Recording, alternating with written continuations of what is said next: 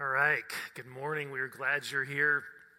So this summer, my family, uh, we took a family reunion to Oregon, to the Oregon area. We flew in and and uh, we had to get a rental car, of course. And uh, we have six people in our family, so we can't do the cool convertible rental car. So we had to do a minivan, um, but uh, that's okay. Uh, but the minivan we got was really nice. I mean, 2014. Ours is 13 years old, so this was definitely a step up. And it had leather seats, which was really cool. And it had seats you could easily move forward, so you can you know get in the back. And it had this remote control where the doors open automatically. And and uh, but the the coolest thing of all for my son Joshua, at least, was uh, it had a automatic DVD, I mean, a built in DVD player. And so we would stop at Redbox in Portland and we'd get, you know, movies. And he thought, my youngest son Josh thought that was the coolest thing to have his DVD player in the car. So the week went by, we had a great time. Had to turn the rental car in, and uh, so we're signing the papers and got all our luggage, and we're walking to the terminal. We realized Joshua is not with us, so we turn around, and this is what we saw. So he was uh, Actually, at one point, he was like hugging the, the vehicle, hugging the van. Uh, he, he was crying at that point. He did not want to say goodbye to this car. Now, while most of us don't show our affection for our things in quite that obvious a way, there is a part of us, all of us, that is just like Josh. You know, we, we all have a tendency to want what we don't have to set our heart on what we don't have. And the result of this is a very significant and destructive force in our lives called discontentment. Discontentment is, a, is like a pirate in our soul. I mean, it, it, plunders us of joy and, and peace and life, and instead it sows these seeds of negativity and, and jealousy and greed. And, and we are all vulnerable to this. I mean, whether it's related to the car we drive or the job we have or our spouse or, or our looks or our age or our cell phone or whatever, we tend to focus on what we don't have rather than being content with what we do have. I mean, in fact, this time of year, I mean, really, the, the commercials on television, they actually, their purpose is to actually create discontentment in our hearts, right? So that we will purchase their product. So, in the midst of this pull toward discontentment, we thought it would be helpful and important for all of us to do a teaching series on contentment, how we can grow in contentment. Our focus for this series is a portion of a, a letter that the Apostle Paul wrote um, to his protege Timothy, who was pastoring a church in Ephesus. And Ephesus at that time was an economically thriving um, community. People were doing well financially. And, and one, would, one, one perhaps would think that people who are doing well financially wouldn't have a problem with discontentment. But, but that's not the case, right? Contentment has nothing to do with how much or how little we have. It is all about our hearts. And so in chapter 6 of 1 Timothy, Paul spends quite a bit of time showing us how to cultivate contentment in our lives. Well, today we find ourselves in verses 17 and 18 of 1 Timothy chapter 6. In these two verses, Paul reveals an incredible, an incredibly simple and yet powerful practice that can ignite the freedom and joy of contentment in our hearts. Let me let, us look at this verse 17. Command those who are rich in this present world not to be arrogant, nor to put their hope in wealth, which is so uncertain, but to put their hope in God, who richly provides with us with everything for our enjoyment. Command them to do good, to be rich in good deeds, and to be generous and willing to share. This is God's word.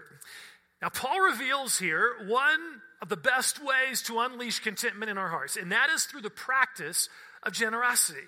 He says here, command them to be generous and be willing to share. Generosity is a powerful antidote to the soul virus of discontentment. Now, even though generosity is this amazingly life giving practice, I mean, it really is, it can easily get hindered in our lives due to a few barriers, a few attitudes that can kind of creep in, that often creep in to our hearts. One of these barriers is what I would call the negativity barrier. You know, often when the subject of money comes up in any context, there is an immediate wall that goes up in our hearts. You know, I don't want to talk about money.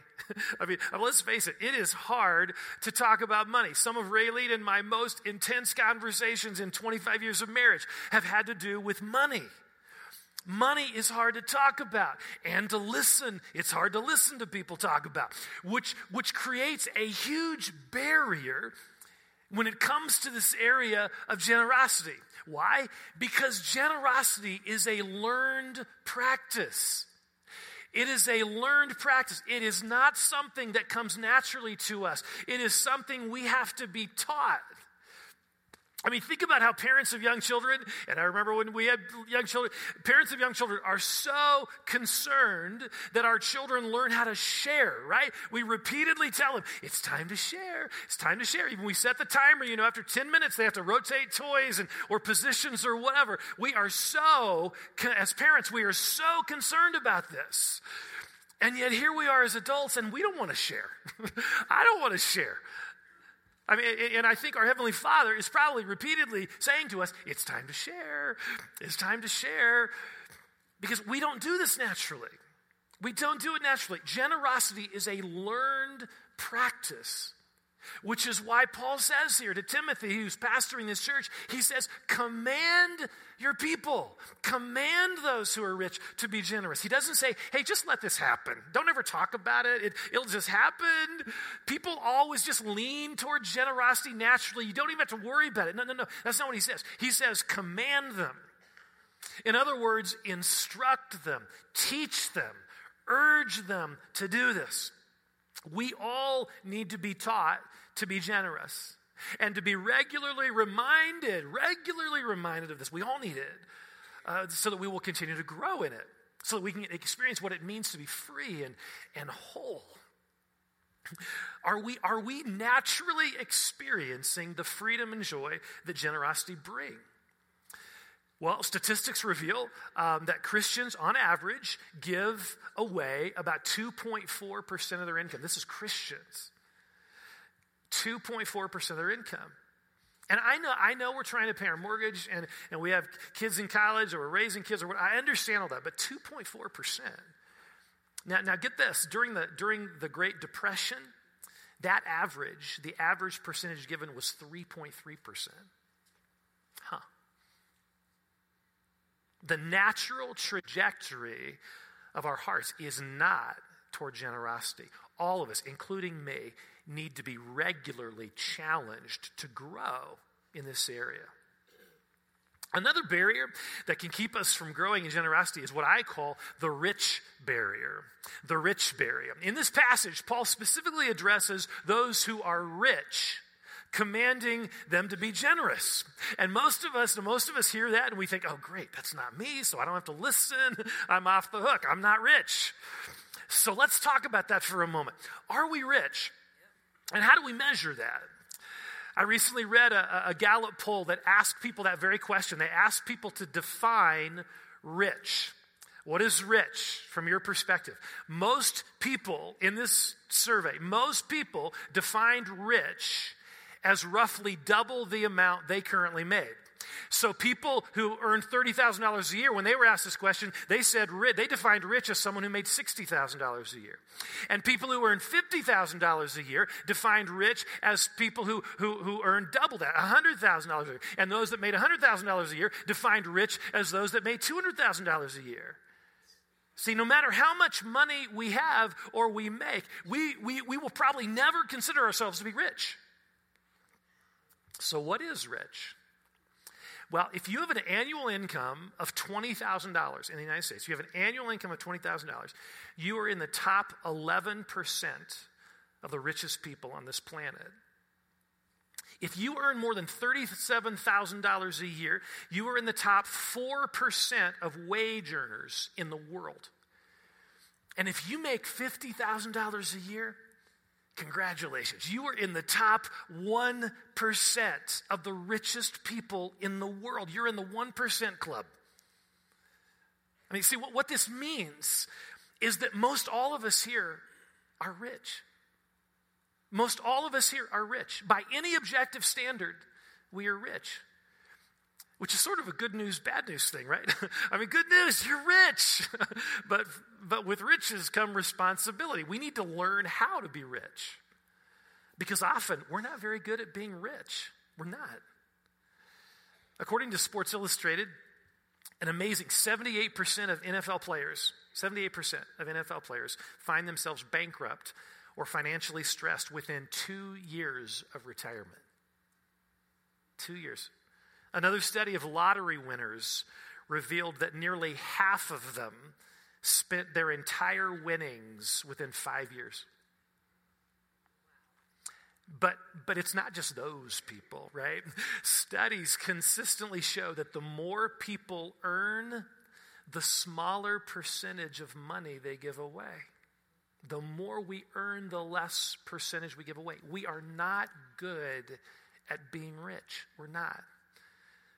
In his book, How to Be Rich, Pastor Andy Stanley writes this. He says, People who are good at being rich are the ones who are willing to admit they are, in fact, rich.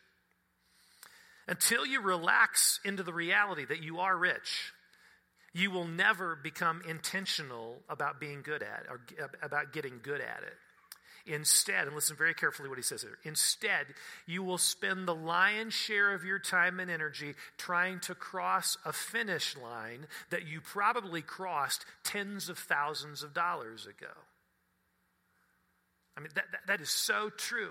For most of us, we don't feel rich, which keeps us chasing this finish line, right? Trying, trying to arrive at some point where we will finally be secure, right? Finally, we'll be set. If we just get there, we'll finally be set financial. We'll finally be rich then, but we never get there because the line just keeps moving. The line just keeps moving. Remember the Gallup poll? It's always twice as much as we make. The line keeps moving. See, what most of us need in order to help fuel the, the level of contentment in our hearts, what most of us need is to move the finish line to where we are currently. So, and just to admit that we're already rich, we, we have more than we need. We have more than we need. We are blessed. Once we admit we're rich, then we can focus on how to be good at being rich, which is what Paul's talking about here. We got to admit that we're rich, and then we can be, learn to be good at it. There's one more barrier to generosity that I want us to look at before we talk about how to grow in generosity, and that's what I would call the ownership barrier. The ownership barrier. Who owns our stuff? You see, anyone who is bad at being rich answers this question one way I own it, it's mine. See, I'm going to spend this how I want to spend it. And so when the topic of generosity comes up in any context, the filter, the, the, the, the, filter through which this person evaluates this question or this issue is an ownership filter. How much of my money should I give away? And the answer usually ends up being fairly minimal, and it's almost always a struggle. almost always a struggle to give. See, when, when we're the owners, generosity is a huge struggle. But the Bible offers us a very different perspective. Paul says in verse 17, Command those who are rich in this present world to put their hope in God, who richly provides us with everything for our enjoyment. Notice who provides? God does. Everything we have, Paul says, everything we have is a result of his gracious provision to us. He is the owner, not us. So if God is the owner, what does that make us? Managers, right? We're managing his property. He has entrusted these resources to us, all these resources. He's entrusted these resources to us to use for his glory. Now, he does say in verse 17 that we are given these things to enjoy. And that's so cool. This is not a guilt thing where we're supposed to feel guilty about having these nice things or whatever. No, no, no. Quite the opposite. God provides so that we can enjoy his provision and so that we can use his provision to bless others.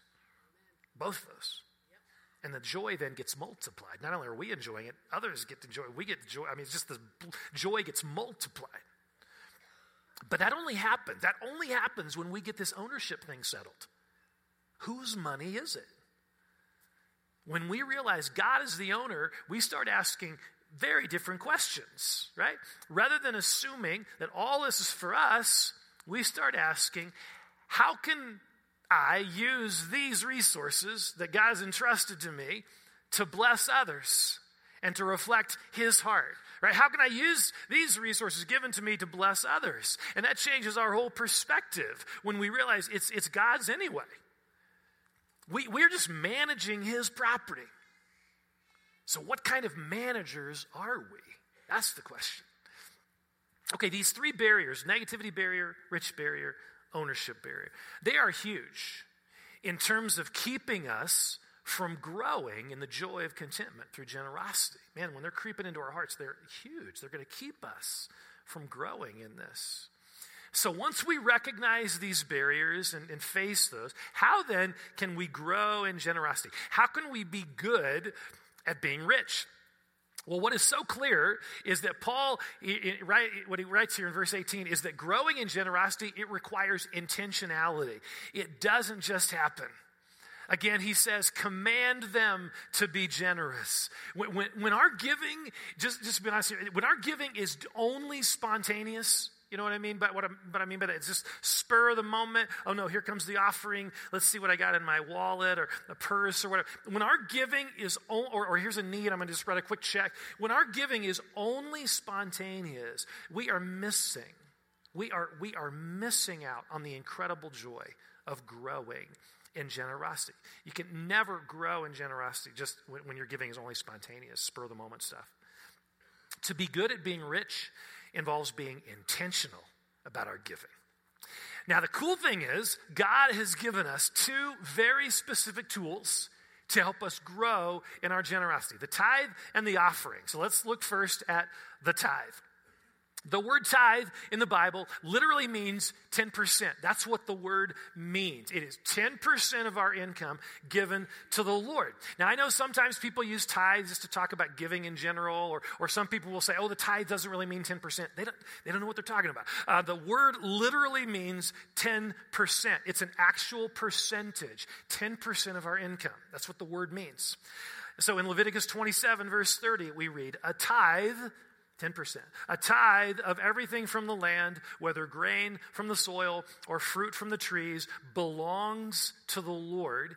It is holy to the Lord. It's His. See, the tithe belongs to God and is to be given to Him. Now, this isn't, some people say, oh, that's just an obscure Old Testament law or whatever. This is, tithing is not an obscure Old Testament law. In fact, in Genesis 14, Abraham actually tithed 10% before the law was even given to Moses.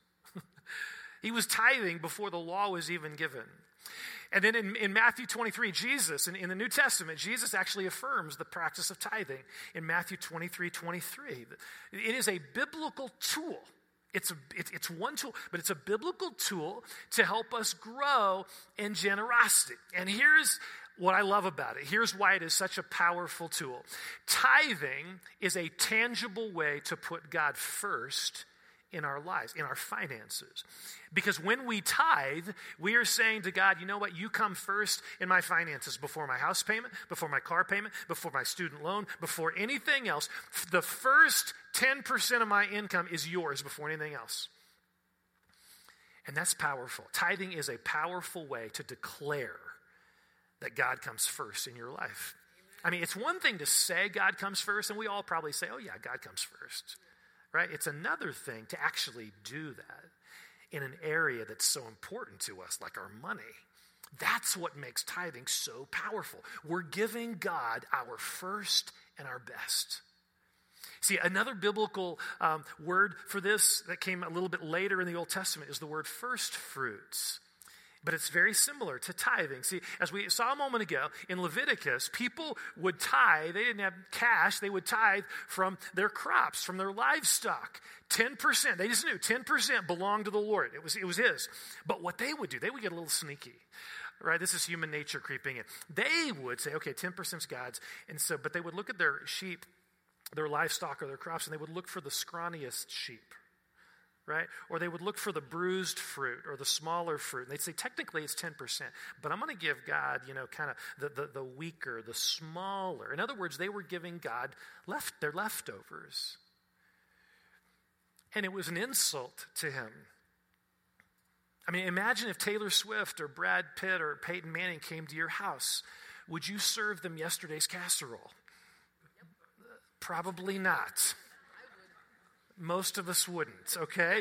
Um, we, we, no, we wouldn't, we wouldn't give them leftovers. We would bring out the best as a way to honor them. A lot of times, our giving is last on our list. We pay all of our bills, we buy what we want, right? And what we need and all that stuff. And then at the end of the month, if we have anything left, we give that to God. Leftovers. See, what's so cool about tithing is that it's a tangible way to put God first. I heard one, one, one person describe it this way To tithe is to give God our first and best, and then to trust Him to bless the rest. See, that's, that's the other part of, of tithing that makes it so powerful. It is an incredible demonstration of faith. I mean, some of us here, some of us here are thinking 10%. I mean, are you kidding me? We're barely making it month to month on what we make now. How is this going to work to give 10% to God? You know what? That's exactly where God wants you and me. That's exactly where He wants us. How is this going to work? I'm going to have to trust God on this thing. I mean, how is this going to work? That's exactly where He wants us. Tithing forces us to place our trust in God to provide, and He does provide. In fact, he promises, one of the most amazing promises in Scripture relates to, to the tithe. Look at this, this, this passage in Malachi chapter 3, verses 8 to 10. God is talking to his people about how they're robbing him and they're kind of offended. You can tell, right? How are we robbing you? What do you mean we're robbing you? And this is his answer. How are we robbing you? This is his answer in tithes and offerings. In tithes and offerings. See, we said before the tithe belongs to the Lord. So when we're not tithing, guess what? We're keeping something that belongs to him. You're robbing me. That's the language God uses. You're robbing me. So you're under a curse, your whole nation, because you're robbing me. And here's the answer bring the whole tithe into the storehouse, that there may be food in my house. Test me in this, says the Lord Almighty, and see if I will not throw open the floodgates of heaven and pour out so much blessing that there will not be room enough to store it. I mean, this is amazing. I mean, this is amazing, the, the promise that God is throwing down here. It is amazing. This is the only place in the entire Bible where we're actually encouraged to test God. The only place in the whole Bible where we're encouraged by God to put him to a test. That's what he's saying here. Test me in this. Bring the whole tithe, the whole 10%, bring it, and see if I will not open the floodgates of heaven and bless you. It is an amazing promise, but notice the order, because we forget this a lot of times. Notice the order. He doesn't say, wait until I bless you right? Wait until you have enough and can easily give me 10%. No, no, no, that's not what he says. He says, you go first. You go first. You step out in faith and give 10% to me, and then just watch me work. I've had people tell me incredible stories. Some of you may have stories like this. Where the day they decided to tithe, it didn't make sense, even though it didn't make sense on paper, how ends were going to meet and budget and all that stuff. They just decided, I'm gonna, we're, we're going to do this. We're going to give God 10%. We believe this is what He's calling us to do. We're going to give God 10%. And how that same day, later that day, they get a, a, a check in the mail from unexpected source or a, a bonus at work or a raise or whatever. Now, that doesn't always happen. This isn't a formula, but that kind of thing happens a lot. It happens a lot. God takes this promise seriously. Test me, he says. Go ahead and test me. Start tithing 10% to me and watch me bless you. It, it's hard to explain. Seriously, your, your accountant will not understand this, okay? It does not make sense from an accounting perspective. But somehow, God takes that 90% that's left and He blesses it so that it provides what we need. Somehow He does that. Again, tithing is such a cool way to grow in our faith and to put God first. Before anything else, we give to Him first, right off the top, trusting Him to provide. 10% belongs to Him, it's just non negotiable. Now, I know some of you are thinking, yeah, yeah, yeah, yeah, but you don't know my situation. you know, there is no way this would work. I'm in debt up to my eyeballs. You know, we barely make enough to uh, make ends meet. There is no way we could give 10%. I hear you. But always, when I hear that, it always reminds me of a story, one of my favorite stories about this. I heard years ago, there was a woman um, married, um, her and her husband had four young children, and the husband decided to leave her left her with the four kids. Financially, they were in debt and, and no income, all that stuff. He didn't help at all. So just left her in this mess.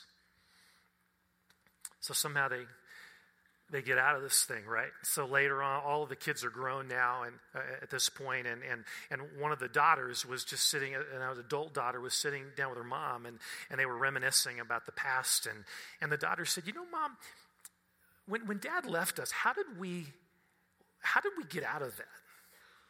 You know, I mean, we, he left us, in, just, you in a financial mess, a single mom, four kids. How did we get out of that? And her mom looked at her and said, We tithed our way out. We tithed our way out. In other words, we put God first. We continued to put God first, and He made a way this is so counterintuitive, but it is so important. Listen very carefully. Think, think about this. How do we usually get into financial difficulties in the first place? By putting ourselves first, right? That's usually how we get into financial difficulties. It's by putting ourselves first. Why not try putting God first? Even in the midst of our difficulties, why not try putting Him first to see what, and see what happens? Again, God's the one who's urging us to test him in this. This isn't just this isn't me talking. God's the one saying, "Do it. Test me." To, God says, "Try it. See if I'm I'm not going to come through for you. I will come through for you." So what this involves is a decision to do this. We make a decision to put God first in this way. It's just a decision, non-negotiable decision. Now, many people find that online giving technology helps in this regard. Online giving helps because it's not about emotions and whether I feel like writing that check or whatever. It just, we just set it up. We set it up through the website. Uh, uh, you pick the day of the month or whatever, first day of the month or whatever, and you know 10% you know the amount is automatically going to going to go um, to, to, to, the, to the church no matter what you're feeling or whatever. And so you can set that if you're if you're, you're interested in that just a tangible way kind of a little help to put god first. If you're interested in that um, and doing that before any other payment or whatever um, you can find out more information about that on our website. So online giving can be a help. Now one of the really cool thing about the tithe and the, one of the, the, genius things of the tithe is the, the, the way God uses it to accomplish his purposes. See, in Malachi 3, we just read, God said, bring the whole tithe. And did you notice what he said? Bring the whole tithe into the storehouse that there may be food in my house. Now, what is my house referring to? Well, it's pretty consistent in Scripture that this phrase refers to the church. The church is God's storehouse, right? So th- think about that. What, is a community storehouse for? Well, people, people bring food, they store food and necessity items so that when tragedy or, or difficulty or famine hits, anyone can go to the storehouse and get what they need. And that's exactly what the church is to be, right? It is God's storehouse of spiritual resources in a community. All of us here, all of us here receive spiritual benefit from this storehouse. We, we do. We receive spiritual benefit. We have spiritual needs that are regularly met for ourselves, our children, our, our families, our friends. And, and here's the genius of God's plan. When, as he says, when everyone brings the whole tithe into the storehouse, suddenly the church can provide amazing impact in people's lives, and our, including our lives. I mean, see, think about this practically speaking. If Christians, as I mentioned earlier, if, if just uh, for non math people, hang with me here, but, but you math people are going to get this. If Christians give on average 2.4% of their income away, what would happen if every Christian simply tithed to their local church? Think about that. What if everyone who receives spiritual benefit here at Christ Community what if everyone who, in other words, everyone who calls this their church home, what if everyone here simply chose to tithe to this storehouse? Can you imagine the impact? We have never operated at that level. I mean, statistics are real. I don't think we've ever even operated at that level. Can you imagine? Not only in terms of needs being met within this body, it would be unbelievable in terms of the ministry we as a church could offer this community. And all of this is from this amazing thing called the tithe. God is a genius. The tithe helps us put Him first, it helps us grow our faith, and it enables us to be a part of His plan to bless others through the church. It's amazing. It's amazing. Now, before we think that the tithe is God's entire generosity plan, let's not forget about the second amazing tool that God gives us to grow in this, and that is the offering. In Malachi 3, God says that they're robbing him in tithes and offerings. So, what is the offering, and how is it different than the tithe? See, the offering, this is so cool. The offering enables us to grow in spirit led giving. You see, the tithe is a decision we make. 10%, sometimes it's a hard decision. Often it's a hard decision. Oh, we can do this, but, you know, but it's a decision. We're going to do this. 10% to the storehouse. Huge impact. Tithe is a decision. But there are other times, there are times when we encounter other opportunities, like our Gospel Unleashed journey here at Christ Community, or our Hope Givers catalog, which we've been talking about. Or maybe we see other needs, maybe other organizations that are doing good work, or maybe friends of ours that are, that are going on a mission trip, or maybe they're, they're, they're uh, serving with navigators on a campus somewhere, whatever. Or maybe it's a neighbor who just lost their job. So, what do we do when we see needs like this? When there, needs like this are presented before us, we pray. We pray. We ask the Holy Spirit if or how He would want us to give financially to this opportunity or to this person. See, that's an offering. That's an offering. It is a spirit led response to give beyond what we have committed to give to the storehouse. See, in other words, the offering is what we do with the other 90%. That's God's too, right?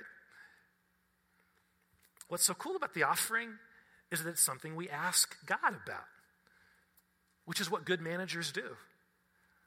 We ask the owner, God, what do you want me to give to this need? Do you want me to give this opportunity? If so, how much?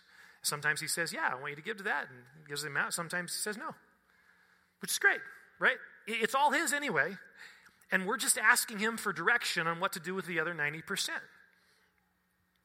Now, here's, here's how the tithe and the offering fit together. For some of, for some of um, from some of us here who are new to, kind of new to all this, or, or maybe you've gotten out of the generosity habit, the tithe is a great starting place. It is a great starting place. It is a huge step.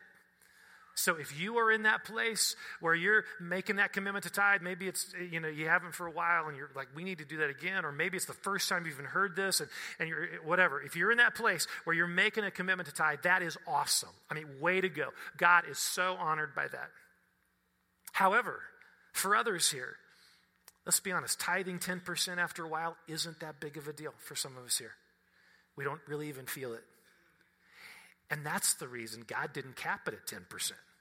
He, he didn't cap it, say, you know, it was just 10%, wherever you are, whatever your stage in life and all that. No, no, he didn't, he didn't do that. The offering enables us to keep growing in our generosity. For Raylene and I, you know, things like Gospel Unleashed, and supporting other missionaries and helping people in need, these have added to our adventure of giving. That they are things we've prayed about and we feel we've felt led by God, the Spirit, to, to do um, uh, beyond our commitment to tithe to this church. Sometimes it stretches us to obey what God says. Like, really? We're supposed to give that? Sometimes it stretches us, but that's good. We want to be continually stretched in this area. You know, I know of people who make it their goal every year to give a greater percentage of their income to the Lord than the year before. So next year it's 11%. And then it's going to be 12%. Then it's going to be 13%. See, they, they know, the, knowing the power of generosity, they don't want to stop growing in it. So the offering becomes this perfect tool to keep growing in this over a lifetime, to keep our hearts expanding. A great example of this is R.G. Letourneau. I've mentioned him before, but he invented uh, earth moving machines, and, and uh, God blessed his business in amazing ways. And the more God blessed, he just kept giving. You know, the, the, the more he had, the more he gave. And so eventually, um, his business kept growing, and eventually, he, he was giving 90% of his income away and living on 10% of his income. And he had this great motto. He used to say, I shovel it out and God shovels it back, and God has a bigger shovel. I mean, that, that was his experience. I mean, that, that is one powerful lesson to learn. God has a really big shovel. It's way bigger than our tithes and offerings. I mean, seriously, it is way bigger than our tithes and offerings. You cannot outgive God. You can't outgive God. And here's the reason it's his heart. His heart is so much bigger than we can imagine. For, for God, this giving stuff is not about rules and, and obligation and ought tos. No, no, no. It, it's about love. I mean, I mean, why, why do we give in the first place? It's because God gave to us his first and best, his son Jesus. For God so loved the world that he gave. He gave. This is all about love. If we miss that, folks, listen very carefully. If we miss this, we miss everything. Giving then becomes this way to impress God or this obligatory thing we're supposed to do. You know, forget that. If we're trying to earn, you know, if we're giving to try and earn brownie points with God, or if we're giving reluctantly, you know, or some legalistic requirement, please, please, please keep your money. Just keep it. G- giving is to be a response of love from a heart that has been deeply touched by God's generous gift to us in Jesus. That's why we would want to grow in generosity. That, that's why. It's His love that moves us to take these challenging and difficult steps of faith in terms of tithes and, and offerings. It's all a response to His incredible love given to us in Christ. So, let me, let me just ask what is this amazing love calling you and me to do as it relates to generosity? What is this amazing love calling you and me to do as it relates to generosity? Let's pray.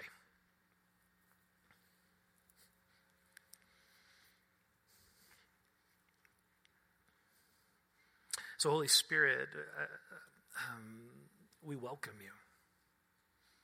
And we know you've been speaking to our hearts. So we just want to take a moment just in the, and be quiet. And let's just ask this question again. What is this amazing love calling me to do in response to this message as it relates to generosity?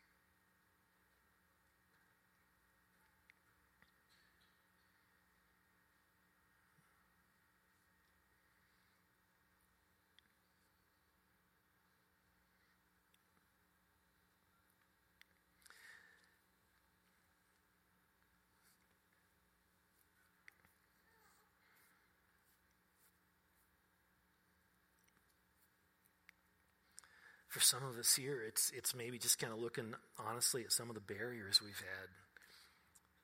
The wall that goes up whenever money's discussed anywhere, and we got to realize, you know what? If we don't hear about money, if we're not taught about money, we're not going to grow in generosity. None of us grow automatically in generosity on our own. Let's just admit it. We don't. So maybe it's just admitting that to the Lord and removing that barrier and saying, Lord, I need to be taught. My heart has not been open. I want it to be open. And Father, there may be others of us here, this whole rich barrier, we've always, we just have in our mind the finish line, yeah, it's just twice as much as we make. That's when we'll be sad. And, and Lord, I believe you're wanting us to move that finish line right where we are. Saying, okay, let's just admit it. Compared to the world, we are rich. Let's just move that finish line. We have more than we need. We are blessed. So, Lord, help us be help us grow in being good at being rich. And for others, maybe it's the ownership barrier. And Lord, we just admit that how often we, we tend to think we're the owners. We worked hard for this, this is ours. And, and yet, Scripture over and over again says, You're the one that richly provides. And we need to remember, help us remember, we're managers. We're managers of your property. Help us understand that and, and to respond out of that and to grow to be good managers. So I pray, Lord, right now, I pray just for an intentionality in our hearts. Conversations that need to be had or looking at budget, whatever it happens to be, Lord, that we would we would respond. Maybe for some of us here, it's just the tithe, this whole idea. And, and for some of us, like, oh man, that's going to be such a step of faith. Faith, that's awesome. I want to pray for those people, Lord, who are saying, yeah, we're going to do this. Even though it doesn't make sense on paper, we're going to do this. I pray for them to grow in their faith and, and the joy of knowing they are putting you first before any other bill, before any other payment, they're putting you first in that way. Man, thank you for that, Lord.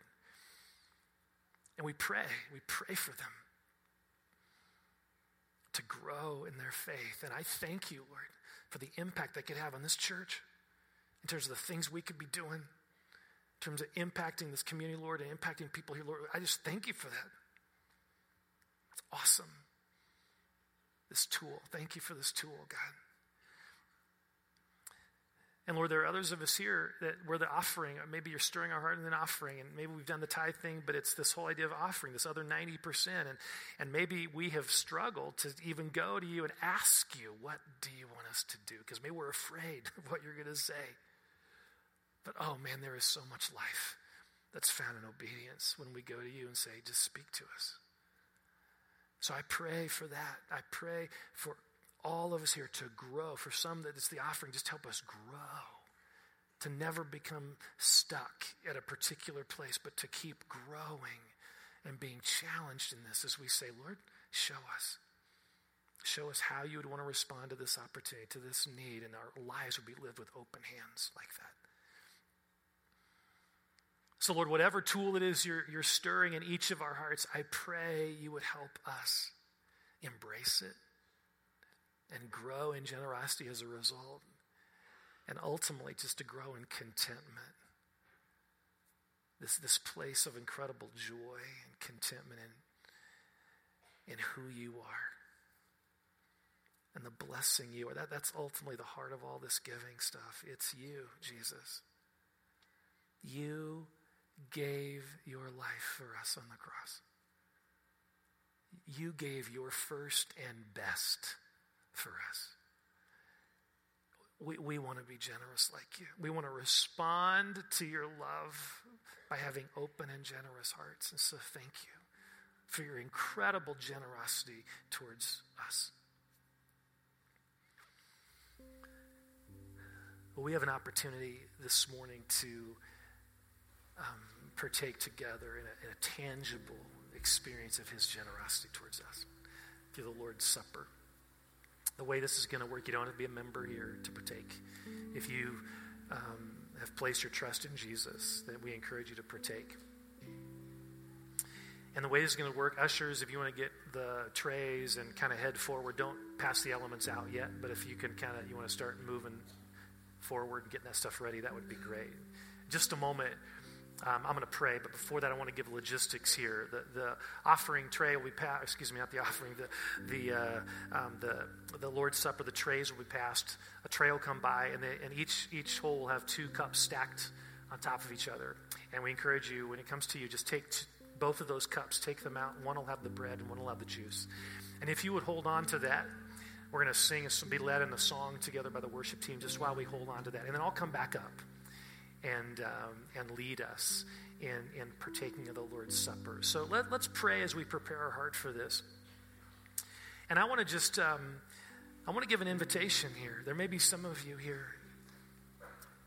And the reason that you are here this morning, maybe someone brought you or whatever, the reason you're here is because God wants a relationship with you. And a lot of times we get this wrong. We, we think that having a relationship with God is about just keeping our nose clean and trying to go to church and, you know, maybe doing some good things. That's not it at all. I mean, if that's what having a relationship with God was, was about, Jesus wouldn't have had to die on the cross. See, the reality is we can't get to God on our own because we're sinners. We're separated from Him because of our sin. It's not, we, we can't clean up our lives and all this stuff to try to get him to accept us. It doesn't work that way. But this is the amazing part of God's generosity. He saw that we couldn't come to him, so he came to us. He sent his son, his first and best. He sent his son, Jesus, to earth to live a perfect life and then to die on a cross for you and me. He took the penalty we should have paid. That's why he died on the cross. It's a gift to us. And what Jesus says is, hey, if you want a relationship with me, I'm not going to force my way, way in, but if you want a relationship with me, all you got to do is just open the door of your heart. Just admit you need me and place your trust in my provision for you. That's it. And that, that decision will change your life because he'll come to live inside of you. So maybe there's some of you here and, and you're like, man, that, that's what I want. I want a relationship with God through Christ. It's not dependent upon my effort, it's dependent upon his work. So if that's what you want, and you want to make sure you have that, I want to lead you in a prayer right now where you can open that door of your heart to Him. Just pray with me in the silence of your heart. Dear God, I admit that I'm separated from you because of my sin. And there is nothing I can do, no matter how often I go to church and how many good deeds I do and how much giving I do and all that stuff. None of that matters. There's nothing I can do to get to you, which is why you came to me. You sent your son Jesus to die And I choose right now, I choose to place my whole self, my trust, my failures, my faults, my sin, all of me, my shame, my questions and doubts, I bring it all to you, Jesus. And I place it on you. And I now receive your life. I open my heart to you. Holy Spirit, come live in me. Forgive my sins, past, present, future. Wash me clean change me now from the inside out through the power of your love. And Lord, I, I just want to pray for anyone who prayed that prayer, they would grow in this new relationship with you. Help them grow in that, Lord. And I pray for all of us here who know you, we would all grow in our relationship with you. And just remembering today that it's not about what we do, it's not about what, what we give, it's not about the good deeds we do, it's not about any of that. It's all about Jesus and what you have done for us on the cross, giving your all for us. So we thank you for the, the blood you shed. All right, ushers, if you would begin distributing the elements, that would be.